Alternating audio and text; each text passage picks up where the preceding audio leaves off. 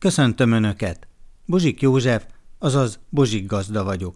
A Kossuth Rádió kertészeti podcastjében, a 30. epizódban a muravidéki mesterfogásokról készítettem Önöknek egy hosszabb összeállítást. Talán, hogy a kedves hallgatók könnyebben megismerjék, hogy kik is vagyunk, mik is vagyunk. Mi ugye egy családi vállalkozás vagyunk, akik egyrészt borászattal, turizmussal, paraszgazdasággal, virágkötészettel foglalkozunk.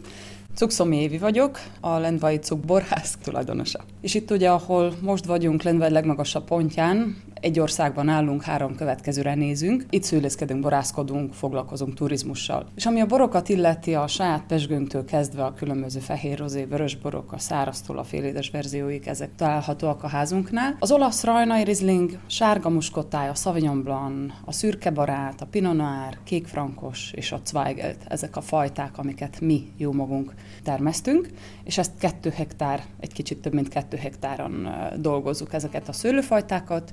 Minden borunkat lepalackozunk, és palackos formában értékesítjük itt a borházunkban. Borversenyeket is rendeznek. Hát mi, ugye, mint borház, nem annyira sűrűen szoktunk már az utóbbi időkben részt venni borversenyeken, rendezvényeken.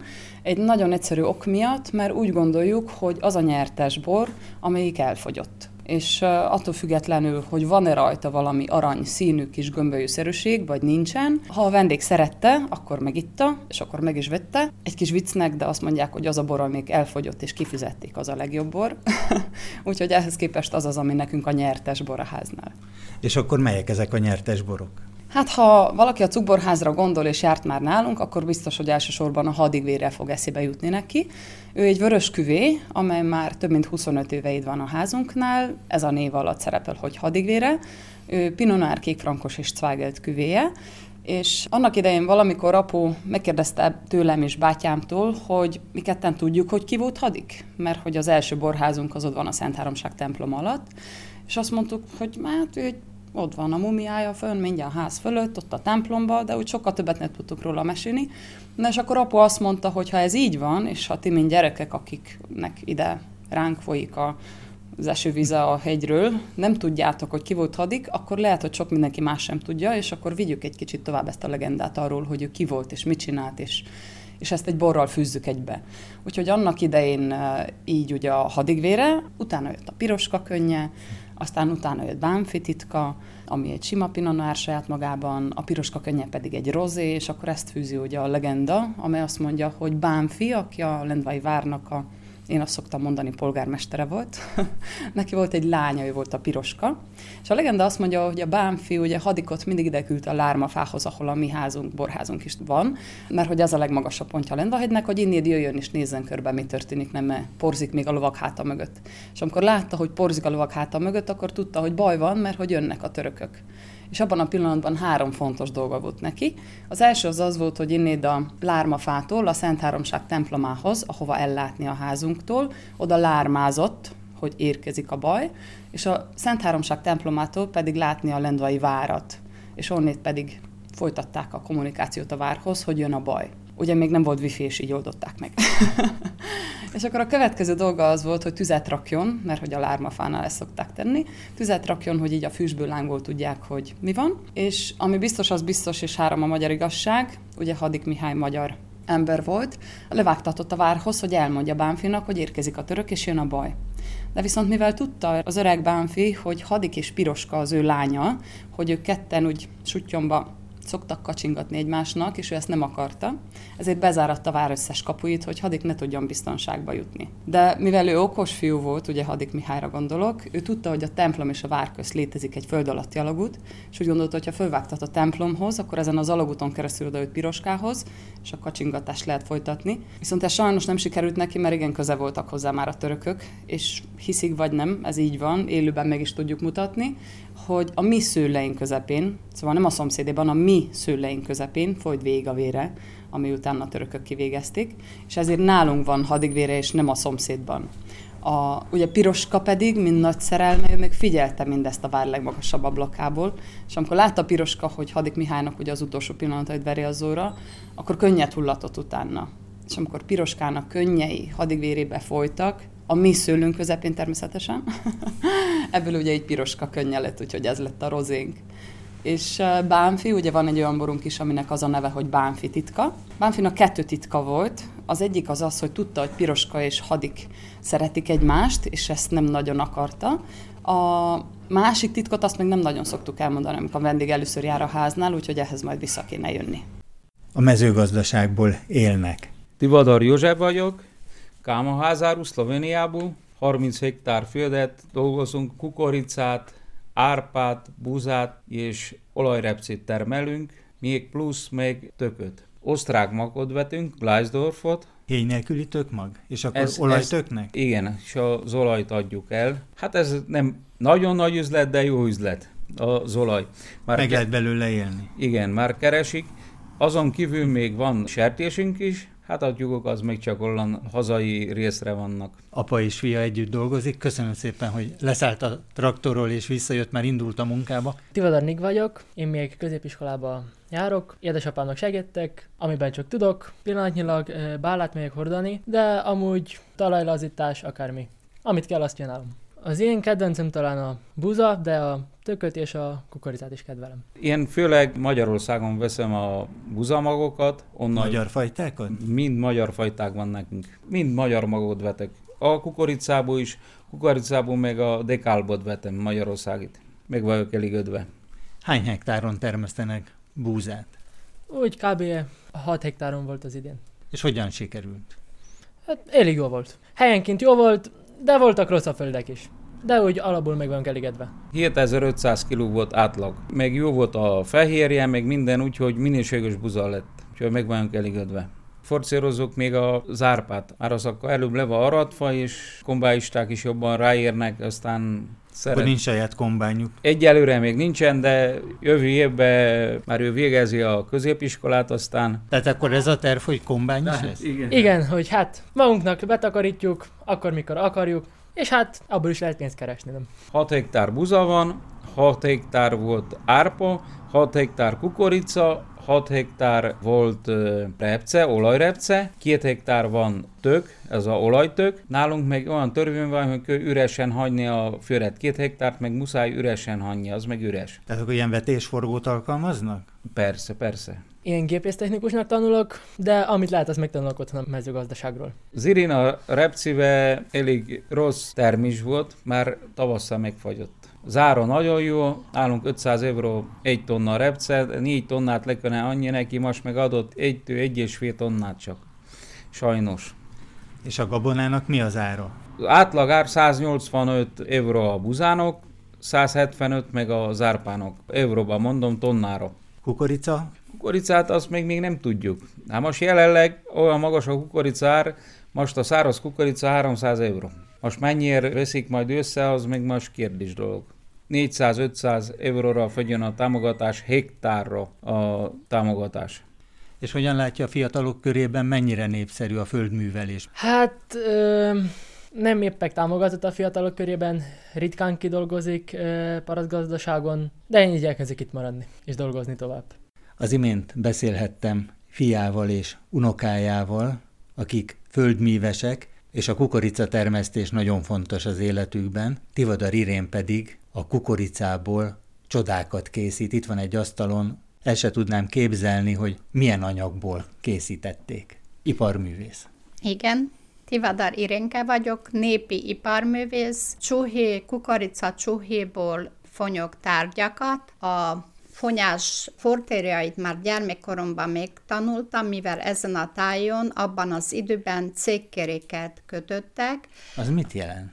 Csuhéból készült szatyrok, amit vittek eh, bevásárlásra. És akkor ezt tanulta meg kiskoromban? Igen, kiskoromban eh, itt ezen a tájon nagyon sokan csinálták, és én is, mint gyerek, édesanyámnak segítettem, és uh, akkor tanultam meg a fonásnak minden fortéját. Hosszú éveken keresztül nem csináltam, mert munkába jártam, dolgoztam. Amikor még nyugdíjba mentem, és szerettem volna valamivel foglalkozni, és akkor jöttek a gyermekkori ideák elő, és akkor kezdtem újból csuhival foglalkozni, de a legnagyobb részt nem használati tárgyakat, hanem emléktárgyakat készítek. Nagyon fontos a keresztény hit itt a motivumokban. Igen, egy idő múlva Betlehemeket kezdtünk csinálni, és egész Szlovénia, még a határon kívül is kiállítunk karácsonytájba. Legnagyobb elismerésünk, hogy Rómába a pápai rezidencián állítottunk ki Betlehemet. Ez mikor történt? Ezelőtt négy éve. Édesanyjával együtt készítik, de akkor ön a Csuhéval, Tivadaréva, pedig szintén iparművész, de akkor nem foglalkozik, hanem a hímeseket készítik. Dehogy nem, dehogy nem. Hát ez úgy van, hogy amikor valaminek nekiállunk, akkor közös a munka. A tojásba is besegít anyukám, tőle tanultam a tojás, hímes tojás készítést, és a csuhéba is nekem, én is besegítek. Tehát a figurákat én készítem legtöbbször, anyu fonja, amit fonni kell. Az összeállítása meg közös munka, együtt csináljuk. Négy évvel ezelőtt a Vatikánban is kiállították. Igen, hát ez nagy elismerés, ugyanis nagyon ritkán történik az, hogy Szlovéniából bárki is bekerül. Ez a világ legrangosabb kiállítása. Országonként egy-egy alkotót választanak ki, de nincs csak száz Betlehem van kiállítva, tehát csak száz országból vehetnek részt. Minden éven nem kerül, nem jut be például Szlovénia se, és bekerültünk, és abból a százból lett a miénk még kiválasztva, ami a pápai rezidenciát díszítette. Azt együtt készítették édesanyjával? Persze, persze együtt, együtt. Ez nem ilyen kicsi volt, az egy nagyobb méretű volt, több figurával. Minden egy Betlehem ugyanazt ábrázolja, tehát Jézus, születése. Jézus születését. De van, amelyiken van angyal, van, amelyiken vannak pásztorok, Három király. három király. És akkor ez ilyen gazdag volt. Igen, nem volt túl nagy, közép nagyságú volt, de nagyon szép volt. Még egyszer nem készítették el ugyanazt? Nem. egyedül. Tehát ez kézi munka, mindig egy kicsit más, valamit megváltoztatunk rajta. Nem, olyan igaz, nem készítettünk többet. Egy olyan családnál lehetek, akik búzát is termesztenek, és itt van előttem egy könyv, egyik szerzője Tivadar Éva, népiparművész, a kenyér és kenyérfélékhez lapozunk, hiszen külön fejezet foglalkozik a gabonával, a búzával, és itt pedig a kenyérfélékkel, kenyér és langalló. Hetésben, vagyis itt a mi tájunkon, Muravidéken. Muravidéken különlegesség szokott lenni, tehát amikor a gyermekkoromból is emlékszem, amikor a mama megsütötte, elkészítette az öt nagy kenyeret, kis tészta darabok, ami megmaradtak a tekenőbe, abból készítette el a langalót. Tehát az tulajdonképpen ilyen lángos forma, ugye? Hát lángos forma, csak hogy kemencébe sütötték, és kenyértésztából készült, ilyen lapos. Amikor megsült, akkor fokhagymával megszokták kenni, és vágott sírt tettek a tetejére, és ilyen nagyon ropogós, finom. A vágott zsír az egy különlegesség itt. Igen, az is muravidéki különlegesség, abált szalonnából készül, Régen persze apró darabokra vágták, azért is mondják vágott zsírnak, persze ezt ledarálják, sóval tartósítják. Sütni fog kenyeret, és miért is? Igen, itthon sütöm a kenyeret már jó egy ideje, kovászos kenyeret, élő kovásszal dolgozom, sokáig tart a kovászos kenyér készítése, több órás folyamat. Hol süti ki? Hát nincs kemencém itt a villanysütőbe. Hány fokon kell sütni?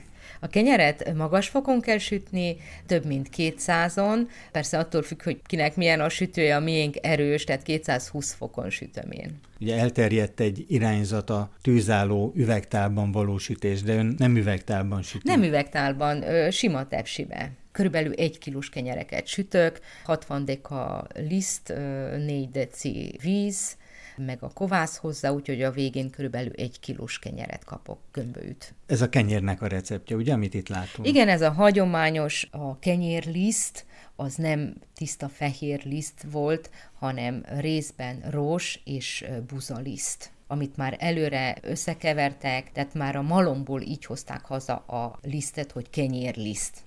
Hogyha tovább lapozunk a kenyérfélék világában, jön a perec és a töpörtyűs pogácsa. Igen, ez is mind a kettő muravidéki jellegzetesség. A perec itt nálunk akár kenyér helyett is fogyasztják, a töpörtyűs pogácsa pedig az is különlegesség. Káposzta levélen sült kukorica pogácsa, ahogy tovább lapozunk. Ez pedig egy régi étel, ezt már azt hiszem, hogy nagyon ritka helyen készítik. Fél kiló kukoricaliszt, egy bökre aludtej, egy evőkanál zsír, egy teáskanál szódabikarbóna, egy csapolt evőkanál só, és friss káposzta levelek, nem tepsibe, hanem káposzta levélen sütjük ki. Erdélybe is készítenek ilyeneket. Csodálatos ünnepi asztal előtt lehetünk. Köszönhetem, hogy itt lehetek Rudas Magdalénánál, aki kézműves, a település neve? Radamos. Például ezt a nádas perecet én még sohasem láttam. Igen, a hagyományos perec Muravidéken a gömbölyű perec, de nálunk a nád is még nő, mert alacsonyabb helyen lakunk, vizesebb a területünk, azért egy könnyebb technikának, hogy a nádra rácsavarjuk a kertésztát. A kertészta pedig tejjel készült, nem vízzel, nálunk a perecet kenyerre helyett ésszük. Mi megtermeljük a magtól a kenyérig az alapanyagot. Például a tepertős pogácsa. Külön ízt ad, és a tepertő az, amit ugyanúgy hagyományos ezen a területen. Említette, hogy a cukor és a só aránya nagyon fontos, például a cukorbetegséggel összefüggésben, illetve a kenyértészták, a kenyérfélékkel összefüggésben. Ezt a kenyeret is önkészítette. Igen. Ez milyen kenyér? Ez kenyér. És hogyan készíti? Ez 80% rozsliszt, teljes kiürlésű, és akkor 20%-a az a buza, liszt, vagy kenyérlisztnek mondjuk nálunk. Számokra csinálják nálunk ezeket a liszt típusokat, úgyhogy 1250-es a rozsliszt, a 850-es pedig a buzaliszt. Nálunk itthon Radamosban úgy mondják, hogy buza második lisztje. Ez a kis kifli. Hát ez csak egy egyszerű kertésztából készült kifli, amire különböző magvakat szórok, ugyanúgy szezámot, tökmagot, vagy sajtot, vagy mákot is lehet akár. Ezek ilyen kisebb péksütemények, amit a borkostolók mellé szeretnek kínálni, azért, mert a pogácsának még van egy külön tipikus íze, ami a minősítésnál vagy a borkostolónál zavaró. A bor íze, nem tudják annyira kivenni az illatát, vagy az ízét a, a bornak, azért ez a kifle az, ami neutrális, és akkor ezt szeretik kínálni. És itt van egy kör alakú perec. Igen, ez a muravidéki hagyományos perecnek mondjuk. Valamikor ilyen volt a perec, ez a hagyományos, de nem ekkora, mint itt látható, hanem családi pereceket, nagy pereceket készítettek, és kemincébe hőkön sütötték. Azért nem lehetett ilyen kicsi, mert nem tudták megsütni, ha ma vagy eléged volna, még hát berakni a kemencébe, meg kiszedni, az azért oda már kis tapasztalat kell. A nádas perec és ez a hagyományos perec, ez... Ugyanabból a tésztából készül, ugyanúgy egyforma a tésztája, csak a forma más. Biru Károly vagyok, hosszú falusi lakos szőlész, borász is, ugye? Hát az ilyen szakmám hentes, de nyugdíjas koromban most mindent csinálok. A szőlővel dolgozok, van egy kis mezzünk, azon buzát termelünk, kukoricát, lovak vannak, azokkal foglalkozok, úgyhogy ilyen mindenféle tevékenységem van. Milyen szőlőfajtákat termesz? Nero, amiből szörpöt csinálunk, legtöbbnyire még olasz rizling van, meg uh, ilyen vegyes bort szokok csinálni a Sauvignonból, meg a rizlingből. Nagyon szép ez a szőlőlugas is itt a háznál. Hát igen, ez bioszőlő, ez ugye jobban a zárnyig véget, meg így ősszel, mikor érik, akkor a gyerekek is, meg a család elszemezgeti. Milyen fajta? Hát itt van több fajta, van benne Jurka, akkor Nero is van benne, Phoenix, más fajták is vannak, mindentől másfajta. De akkor a ellenálló szőlő. Igen, ez nincs permetezve. Ez nem kap egy szömpermetszert sem gombabetegségek, jégkár, milyen csapások érték a szőlőt? Hát eddig még ugye a tavasz az elég rossz volt, de azután még semmiféle betegséget, ugye az ember permetezis folyamatosan, de lehet, hogy nem is kellene ennyit permetezni, mint amit permetezünk, mert az idei év, ez ilyen év, nincs betegség. És a szőlő az hogy néz ki? 2021-ben milyen szüretre gondol? Persze ugye még sokat alszik kint a szőlő. Hát igen, ha valami jégver is nem lesz, vagy valami, akkor nagyon jó lesz. szerintem minőségileg is, még mennyiségileg is. A jég elkerült ideig önöket? Még eddig el, hála Isten, még eddig el. Peronoszpóra, lisztharmat, akkor az most? Az nincs, azt nem is lehet. Ugye a tavalyi éven vagy a múlt években nagy gond volt vele, de az ideli éven nincs. Az ideli éven ez nincs. Hát a húskészítményeket úgy készítem, úgy szeretik, úgy igénylik, hogyan valamikor csinálták a mi őseink itten, Bíró József hosszú faluba. Hentes mester.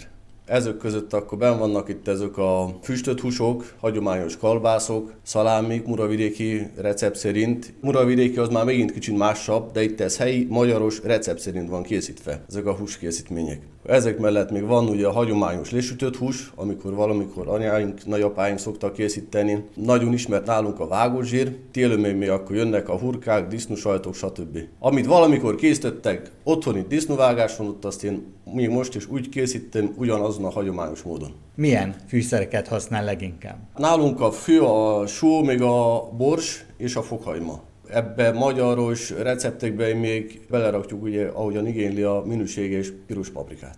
Hát én esküszök a szegedi paprikára, nem tudom hogyan, onnan már régóta szállítunk, és akkor azt használjuk. És a fokhagyma? Hát a fokhagymát ott azt még külön beszállítjuk hozzá, ugye húskészítményekbe ilyen szárított fokhagymát használunk. Igen, mert nagyon erősek a spanyolok is például itt az unión belül a fokhagymákkal. Nem csak a magyar fokhagyma híres. Igen, igen, igen, és hát nagy belőle a kínálat is. Melyek a legfontosabbak most, amit például most készít? Hát például ma készítettem uh, húsos kalbászt, Megint a fő fűszer ugye a só, még a bors, fokhagyma. Itt ez hőkezelt melegvízben még van forralva. Nálunk azt mondják azért, hogy röttyent fő lehet tálalni. Ugye ilyen gyors, kész kaja bármilyen alkalomra, uzsonára. A 15 millió búzaszem, Hát igen, ott az nagy megtisztelteti számomra, hogy én lehettem az, aki elvihettem a Muraviréki buszát az összeöntésre. Az egy leírhatatlan élmény, mikor összejönnek a magyarok, és mindenki hozza a saját buzát, és hozzájárunk itt az élményhez. A 15 millió szőlőszem, az is lehetne összetartó erő, és Balaskó József, Visegrádi József ott voltak mindketten egy határokon átívelő kezdeményezésen Csókakön. Balaskó József. Hosszú évek óta tart a kapcsolat a Moravidéki Magyar Gazdák és Vállalkozók Egyesület között és a Csókakői civil szervezetekkel. Ez a Kárpát-medence összejövetel, ezt is egyfajta összetartozásnak lehet nevezni. Évtizedek óta oda járok, évről évre több a különböző Kárpát-medencé régiókból a jelenlévő, és így is bővítjük a saját ismeretségi körünket, és így persze különböző szakmai tapasztalatokat is tudunk cserélni. Tehát akkor 15 millió búzaszem, 15 millió szőlőszem, az összefogás szimbóluma. 2021-ben is ez nagyon fontos az államalapítás ünnepe szempontjából. Hát igen, csak úgy hiszem itt azért a buza előnyben van, hiszen a magyarok kenyeréről beszélünk, tehát azt tudjuk, hogy a magyarok kenyere milyen fontos szerepet játszik el a, úgymond a mindennapi életbe. Szent István királyról is emlékezünk, a kenyer az, amelyeket akkor megszentelünk. Tehát úgy hiszem, hogy azért ez a buzaszemek, tehát eh, ez egy különleges szimbólum, úgy hiszem a magyarságnak is, amit esetleg tehát a borra még nem, nem tudjuk elmondani, de a buzára mindenképpen, tehát ez is egy ilyen összetartozási szimbólum. A kereszténység felvétel és az új szövetség, a bor és a kenyér együtt van. Tehát együtt is lehetne. Igen. Igen, igen, tehát végsősorban igen. Visegrádi József többször is nyert már itt Muravidéken érmet a boraival, és csókakön is találkozhattunk, az összefogás, az összetartozás, bor és kenyér, amely összeköt minket. Egyek voltunk, egyek maradunk. Különleges helyzet ez, egy nagyon különleges helyzet, hiszen hosszú évek alatt építettük föl ezt a baráti kapcsolatot. A borral pedig úgy jöttünk össze, hogy itt a helyi borászokat megismerve az én borom egy minőségi kategóriában első díjat nyert. Bíró József szőlészkedik, borászkodik? nem itt ezt a tevékenységét apám folytassa, mi csak meg tudjuk inni a jó bort, hogyha jó elkészíti. És melyek a kedvenc borai? Akkor például ezekhez a finom húskészítményekhez milyen borokat ajánlana? Hát a kedvenc borom, a kevert bor az olasz rizling és a sardoni keverék, 80-20 százalékba. Kicsit savankás, az a, az a rendes fröccsbor nálunk. És akkor ezekhez a kolbászfélékhez ezt javasolja? Száz százalékosan ajánlom. Ha dicsekedni szeretnék, akkor a Muravidéken az én borom, ami fröccsbor kategóriában ugye első díjat nyert, az itt a Bíró Jóska által bemutatott Riesling és Chardonnay keverékéből született, tehát ugye vegyes fehérborként hoztam én ide, és az alapok azok ebből vannak, tehát nyilván akkor a siker ennek köszönhető. És amiről még nem beszéltünk, a vágta. 2016 óta szervezgessük még Szlovéniában, azután én közreműködök, mint szervező, versenyző, és többször nyerő is ennek a vágtának, és szívvel, lélekkel csinálok itt ezt a lovas kultúrát, életet éljük. Budavéréki vágtát nyertem, kétszer volt a második helyzet, Budapesten is elég jól teljesítettünk. Nagyjából az első három közöttben vagyunk, lehet mondani.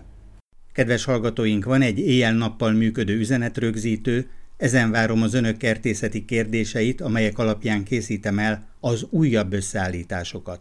A telefonszám a következő 061 328 7300.